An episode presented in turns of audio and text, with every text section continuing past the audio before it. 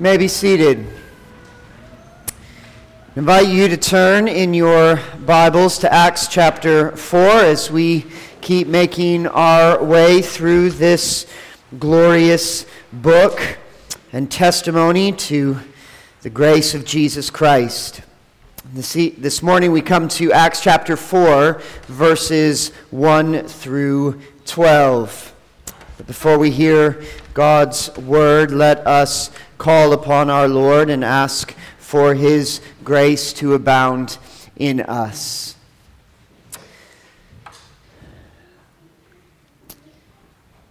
Father, we do humbly ask you this morning that you would draw near to us and that you would speak through your word. Pray that you would fill me with your Holy Spirit as I preach the word of Christ, that you would fill each and every one of us here as we hear the word of Christ. Lord, we know that as the gospel goes forth, it always meets with opposition.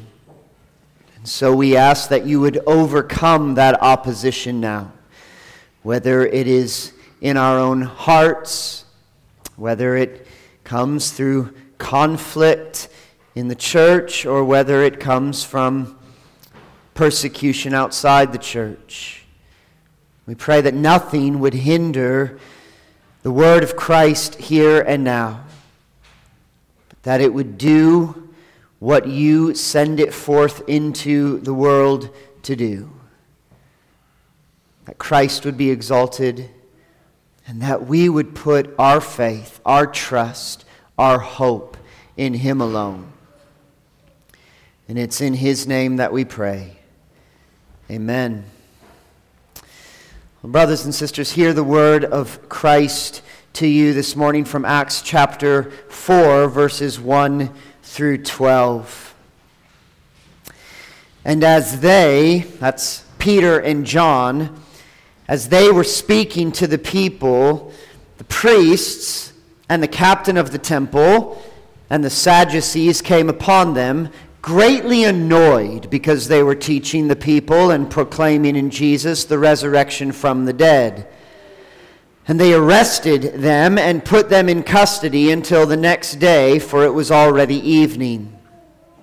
But many of those who had heard the word believed and the number of the men came to about 5,000.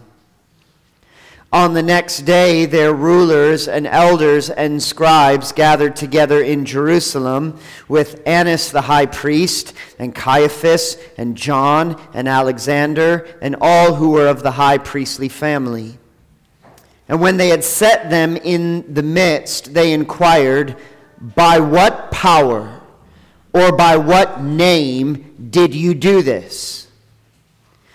Then Peter, filled with the Holy Spirit, said to them, Rulers of the people and elders, if we are being examined today concerning a good deed done to a crippled man, by what means this man has been healed, let it be known to all of you and to all the people of Israel that by the name of Jesus Christ of Nazareth, whom you crucified, whom God raised from the dead, by him this man is standing before you well. This Jesus is the stone that was rejected by you, the builders, which has become the cornerstone. And there is salvation in no one else for there is no other name under heaven given among men by which we must be saved. This is the holy, inerrant, authoritative, and sufficient word of our God. Now, if you have been following along in this sermon series, you know that in the first three chapters of Acts, Luke has introduced us to the early church as it formed after Jesus ascended to heaven and sent his Holy Spirit to earth. And we've met a people characterized by bold preaching powerful, miracle working, joyful generosity, devoted worship, and loving fellowship, which has resulted in mass conversions. And we may hear about these things and say, sign me up for that kind of Christianity. Give me a church where there's lots of miracles and little conflict. With three minute sermons that result in 3,000 conversions. But while Luke's description of the early church up to this point has been 100% accurate, it is not yet complete.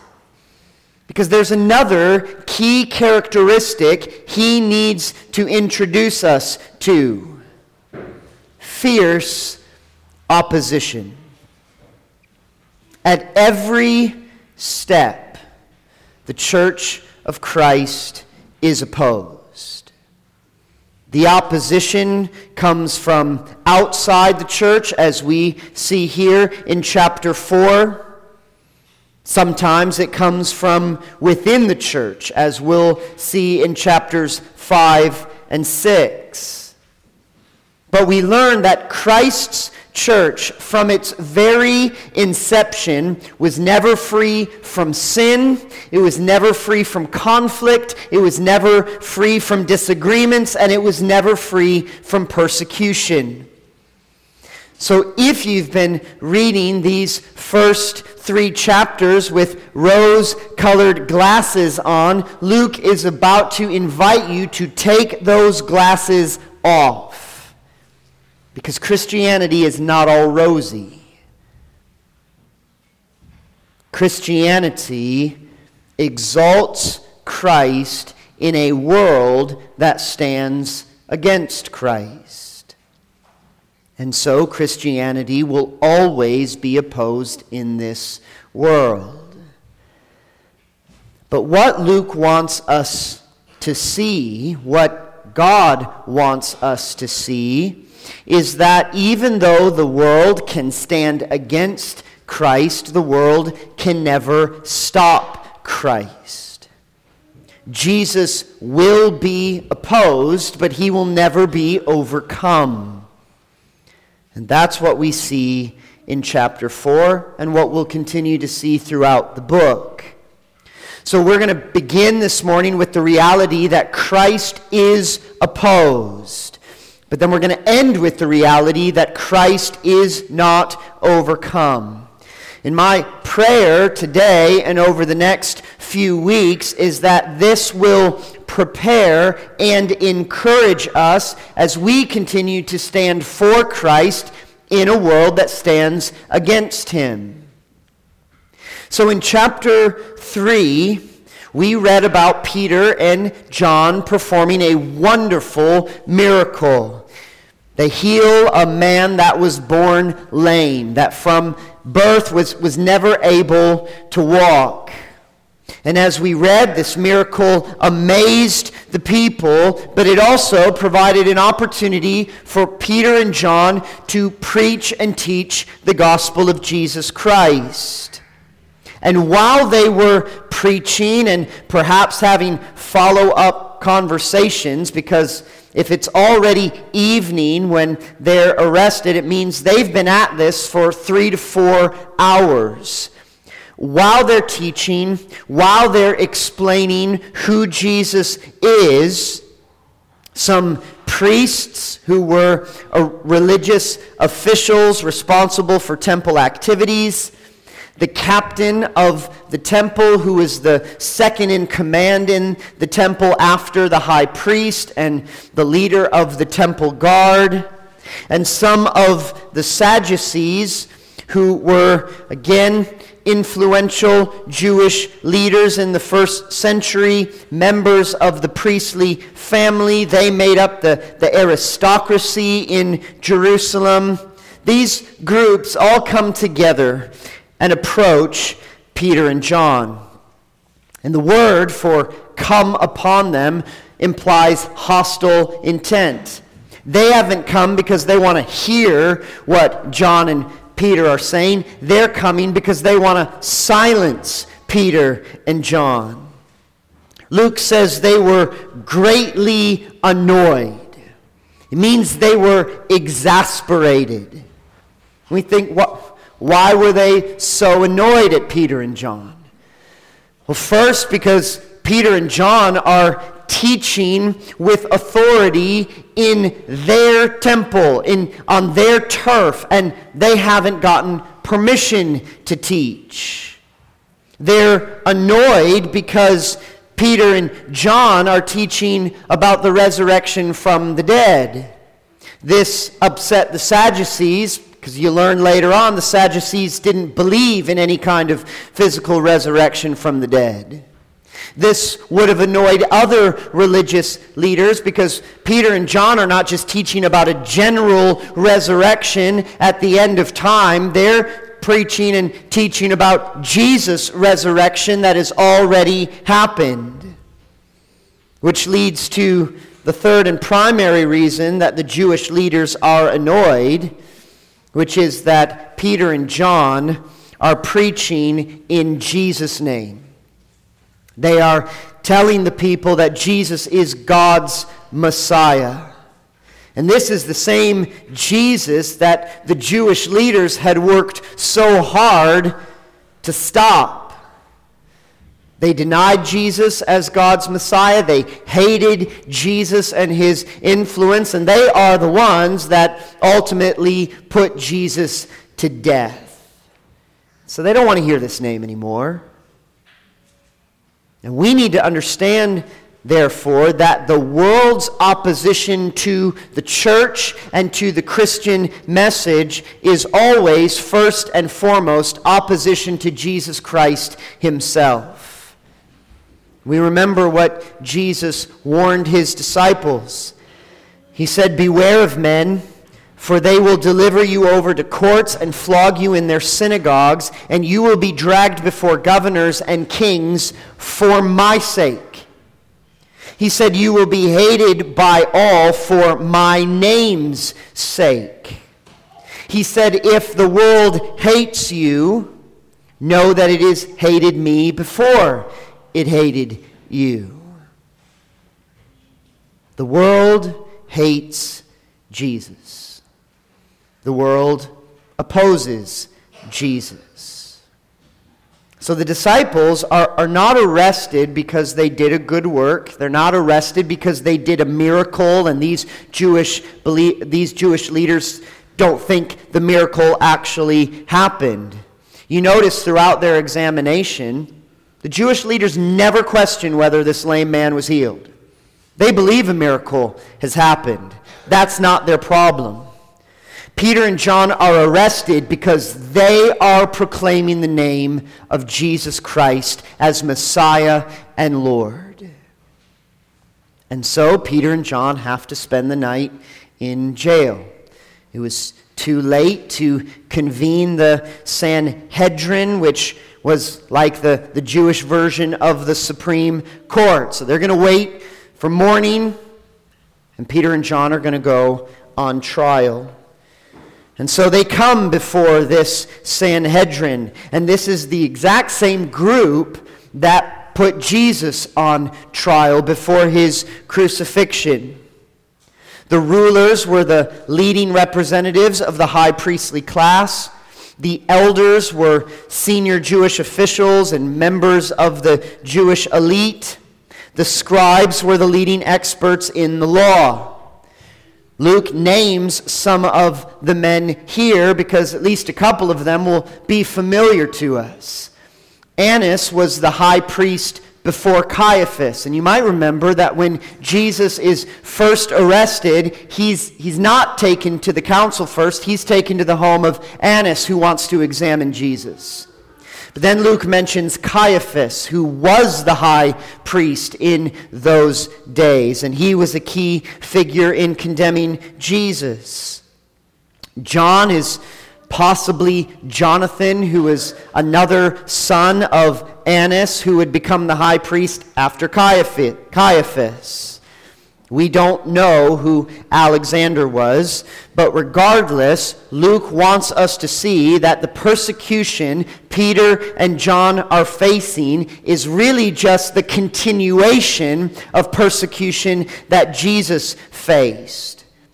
So, just as I've argued that Acts is really the story of Christ continuing to speak and act in the world, so we see that the opposition is, is just the same opposition that Jesus faced. Because what is their question? You notice when they finally gather Peter and John, they ask, By what power or by what name did you do this? They care about the name. They're concerned about Jesus. And we see that Peter says the, the one they're ultimately rejecting, the, the stone that the builders are rejecting, is this Jesus.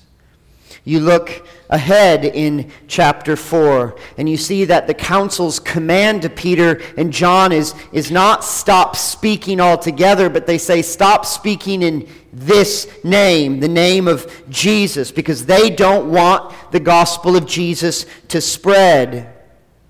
And if you glance even further ahead in verses 25 through 27, you see that the king that the nations are raging against, the one that the leaders of the city have gathered against, is Jesus. So we need to be clear. The opposition is opposition to Jesus. It's not just to our religion. It's not just to us gathering. It's not just to us having certain moral codes. The world hates the church because the church exalts Jesus. And we may wonder why would the world hate Jesus? Isn't he just a, a good guy? Well, the world hates Jesus for many reasons, but one of those reasons we get in verse 12, where Peter says, And there is salvation in no one else, for there is no other name under heaven given among men by which we must be saved. And if that doesn't sound so bad to us, listen again when Peter says, There is no other name.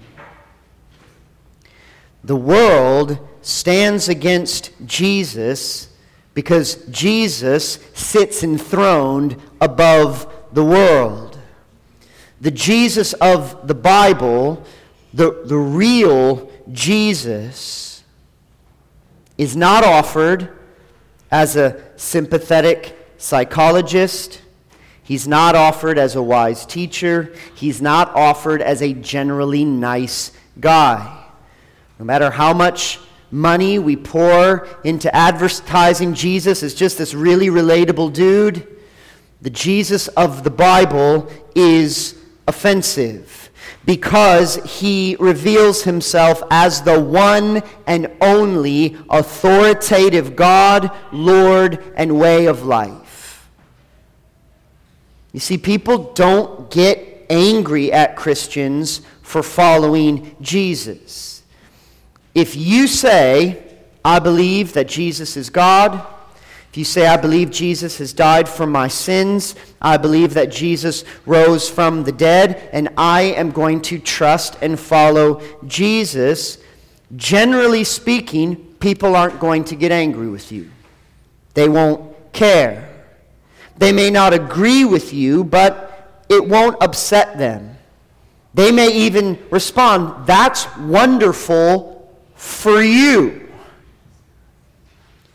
The problem is when we say, I believe Jesus is the one Lord and way for everybody. Not just me, but for you too. That upsets people. Then they might respond, How can you say, I need to believe in Jesus?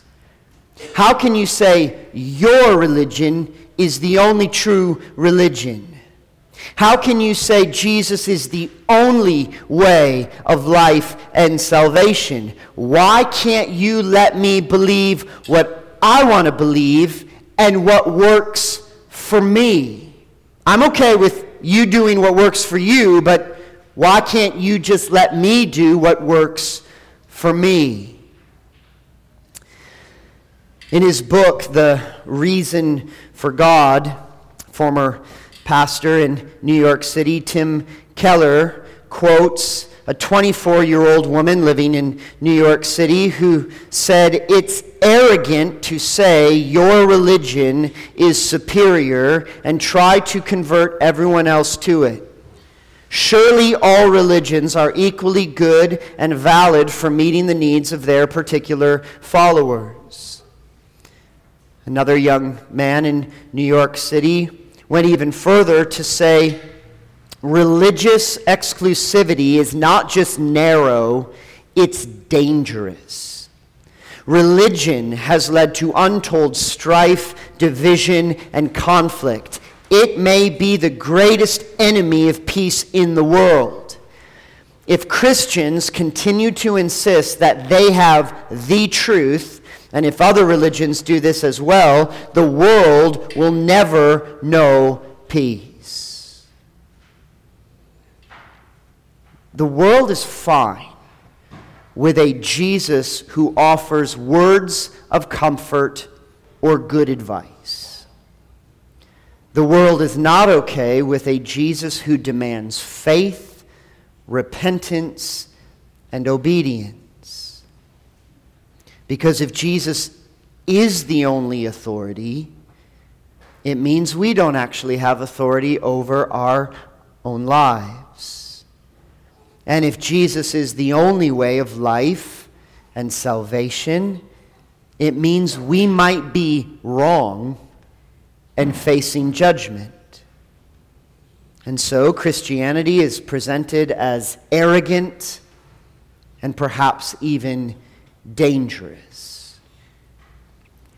So we need to ask why can't Christians accept the premise that there are multiple truths, multiple ways to God, multiple ways to live a good life? Because doesn't Christianity teach humility and grace? Of course it does. But why is this a particular point that we can't say, you know, I might be wrong and, and you might be right? Here are two reasons Christians can't back down from this exclusivity. The first reason is because doing so would require us to embrace an entirely different faith and an entirely different Jesus. In other words, it might sound humble and reasonable to ask Christians to accept that there could be other true religions, beliefs, and ways of life apart from Christianity. But asking us to do that is actually asking us to stop being Christians.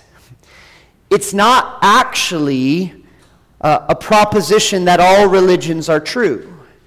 It's actually saying, why can't you accept that all other religions might have truth and your religion is actually wrong? Because Christianity is built on the foundation that Jesus is Lord and Savior. Religions and philosophies make mutually exclusive claims about Jesus. If Christians are right that Jesus is God, well, then you can't truly know God apart from Jesus. But if every other religion and philosophy is right that Jesus is not God, well, then we as Christians can't rightly know and follow God if, if we say these things about Jesus. So, the simple fact is that all religions and beliefs can't be true, even generally speaking, because they believe fundamentally opposed things about Jesus. The law of non contradiction still holds. A and not A cannot simultaneously be true. And Christianity is clear. Just as John and Peter are clear Jesus is God, Jesus is the Messiah. Jesus died for our sins. Jesus rose again from the dead. Jesus is Lord, and so Jesus is the only way of life and salvation. Peter is unambiguous. And there is salvation in no one else for there is no other name under heaven given among men by which we must be saved. That's not a negotiable or debatable claim within Christianity. That is the foundational claim of Christianity. So to give that up is to lose our faith. And it is to uphold a different Jesus than the one we find in the Bible. To say all religions are true is to say that Christianity is a lie. It's saying you can believe in Jesus as long as you don't believe in the Jesus of the Bible. Because the Jesus of the Bible said, I am the way, the truth, and the life. No one comes to the Father except through me. We can't be Christians if we embrace a different Jesus than that one. The Christ of Christianity is the only God, the only Lord, and the only way of life and salvation. The second reason that we cannot, as Christians, back down from these claims of exclusivity is because doing so would require us to embrace an entirely different reality. So we need to be clear at times what kind of debates, what kind of disagreements we're having. Because there are debates, there are disagreements with, where each side can have its own opinion and no one is necessarily wrong. So, for example, people debate all the time who's the greatest basketball player of all time? And usually it's is it Michael Jordan? Is it LeBron James? Actually, that's a really bad example. It's objectively true that Michael Jordan is the greatest basketball player of all time. So, scrap that analogy. But let's say that people are arguing about their favorite restaurant or their favorite Star Wars movie. Those are subjective debates, they're disagreements about preferences. And so, a lot of times when we have these religious disagreements, we think, well, it's just that kind of disagreement. It's about subjective preferences. But is that the kind of debate we're having when we discuss Jesus Christ and salvation? And I would answer no. It's not like a friend coming up to you and asking you, What's your favorite restaurant in Kalamazoo? No, imagine in, instead that a friend comes up to you and says, I believe that I can fly. And they're not just singing an R. Kelly song, and they're not just saying that they can get in an airplane and fly. They are telling you, I believe that if I go and I jump off this cliff, I'm going to fly. Isn't that great? It, it just makes me so happy to think that I can go and jump off this cliff, cliff and fly. But then imagine that they get really upset with you when you say, I, I, I don't think you can fly. And they say, Well, why can't you just love me and accept me when I say I can fly? We'd have to respond, because you can't fly. And if you jump off this cliff, you're going down. You're not going to soar on eagle's wings. You're going to plummet to your death. You can't name and claim Isaiah 40 31. I'm going to soar on eagle's wings. No, you're not. That's the kind of debate we're having. It's a debate about reality.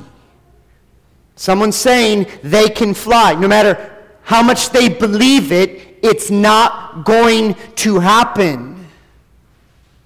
There's only one true reality, and it is neither humble nor loving to embrace, to let people embrace a false reality especially when embracing that false reality is not going to just lead to earthly death like falling off a cliff, but it's going to lead to eternal death and damnation. And so when we compromise on this truth, we have to be clear about what we're saying. When we give in to this cultural pre- this cultural pressure, we're saying one of two things. We're either first saying, you know what? Side note, I don't really believe there's a hell and that anybody's going there. Or, more likely, what we're saying is, I don't care if you go to hell. Sure, you, you can say that all religions are true, there's multiple different ways. I don't care what happens to you. It sounds loving and humble. It is absolutely hateful. Peter and John wouldn't compromise with their opponents. They wouldn't say, Sure, you can fly, go jump off the cliff. Their opponents asked them to stop embracing the real Jesus, which is what they would have to do if they stopped preaching about this Jesus. And they said, I'm sorry, I can't do it. We need to tell you, we need to tell the world about this Jesus because there's no other Jesus and there's no other hope of salvation apart from this Jesus. So, brothers and sisters, the world will stand against Jesus, but we cannot compromise and embrace their version of who Jesus is. This would be to deny the real Jesus, and it would be to functionally damn our neighbors if we stop telling them the truth.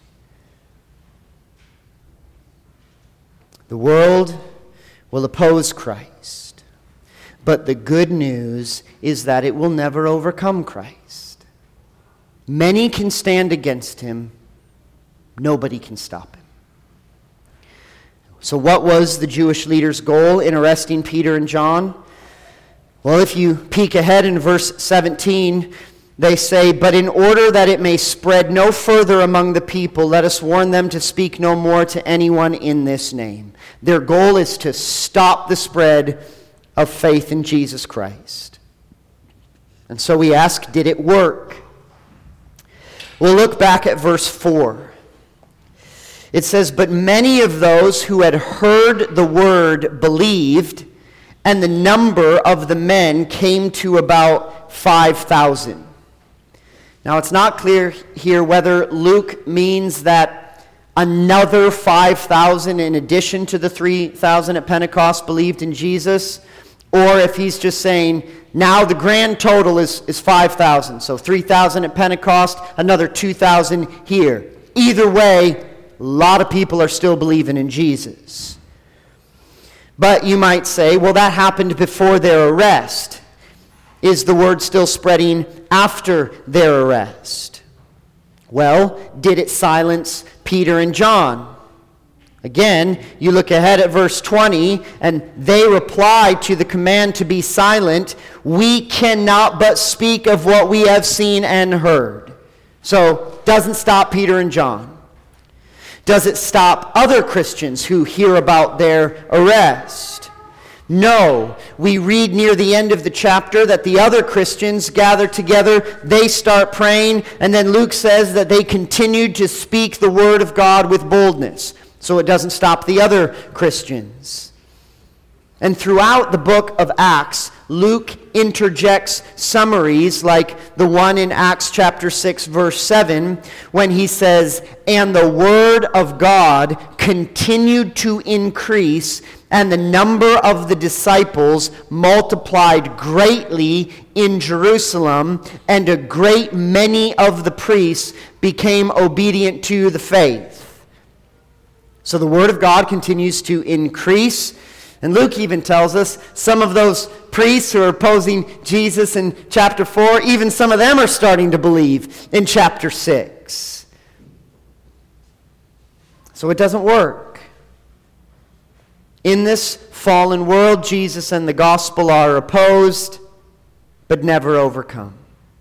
The gospel of Jesus Christ will continue to spread until the day Christ returns. What if God's people are imprisoned? What if they're ostracized from positions of power and influence? What if they're killed? Gospel's still going to spread. Because Luke always describes it, it, it's not the preachers, it's the word that keeps increasing. Preachers go down, he'll raise up more preachers. The gates of hell, as Jesus promised, will never prevail against the church because the church is the body of Christ and Christ has already overcome the world. Christ has already overcome hell and death. He's already overcome sin and unbelief. He's already be- overcome the devil and spiritual forces of darkness. Jesus says this in John 16. He says, In the world you will have tribulation. In other words, you are going to have trouble, you are going to have opposition. But he says, Take heart. I have overcome the world. And this means that we have overcome the world.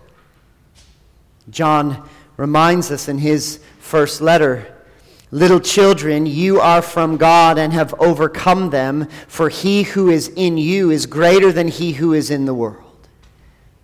And who's in us? The Spirit of Christ, which we're going to talk about more next week. And how have we overcome the world? Well, John again says in 1 John, For everyone who has been born of God overcomes the world. He says, And this is the victory that has overcome the world, our faith. And so we clearly see that the evidence that Christ is and has overcome the world is, is not evidenced in election results or regime changes or cultural shifts. The evidence is the continuing faith in Christ as more and more people believe in Him. Yes, Jesus is the one and only way of salvation. But what Acts is teaching us is the way works. Why don't we need another way? Why don't we need another name? Because the name of Jesus is more than sufficient to save every single person who calls upon it. So, do we want to be saved from our sins? All we must do is call upon this name of Jesus Christ, and we will be saved. Because this Jesus was crucified, this Jesus was raised from the dead. The stone that the builders rejected, God has made the cornerstone. Peter's alluding there to Psalm 118, verse 22. The cornerstone is either referring to the, the first foundational stone that was set. More likely, Peter's terminology refers to the final capstone that was set in buildings in the first century. Builders would reject stones that weren't cut properly or didn't quite fit the purpose. But Peter says, even though you Jewish leaders said this isn't the right stone that, that God wanted, God has proven this is the stone of completion, the stone that everything was always building towards. Jesus was always the Messiah promised, He was always the Savior anointed. he was always going to be the fulfillment of God's covenant promises. So you can reject him, but God has raised him. The stone is set, and God's saving work is complete. And so it doesn't matter what opposition we face from sin in our own hearts doesn't matter what opposition we may face from internal conflicts within the church. It doesn't matter what opposition we face from external persecution from the world. Christ can be opposed all day, every day, and he will never be overcome. God's stone of completion is set, and he will complete his work in us, in his church, and in the world. So, what are we waiting for? Good Shepherd, we will face opposition. And I actually believe the more that, that God intends to use us effectively in ministry, the more opposition we will face. The, the more trials we're going to have within and from without I was just reading this morning in 1 Corinthians 16, and Paul, writing from Ephesus, says, I'm, I'm going to stay here for a little bit longer because God has, has opened a wide door for effective work. But then he also just attaches to that, and there are many adversaries. So the wider the door, the more adversaries are coming. But we have two choices when that happens. We can be discouraged and give up, saying it's, it's too hard, or we can view all opposition to Christ as an opportunity for Christ. Because every time the gospel is opposed in Acts, it just reaches new realms of influence.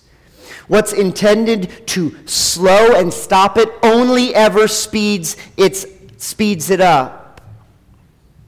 And so when we are opposed because of the name of Jesus, let us take advantage of the opportunity. And this is one of my prayers for myself and for this church.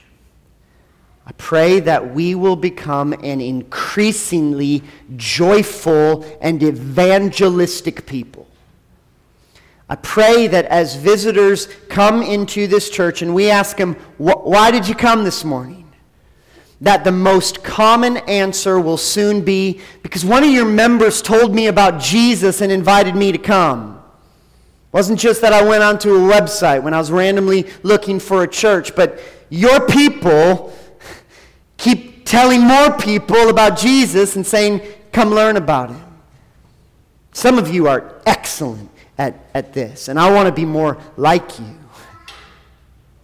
But that's what I am praying for this church. Because there is one way and one door.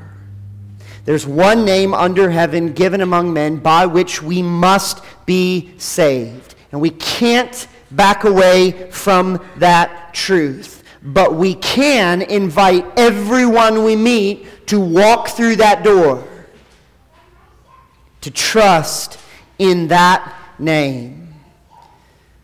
For the one name is for all people.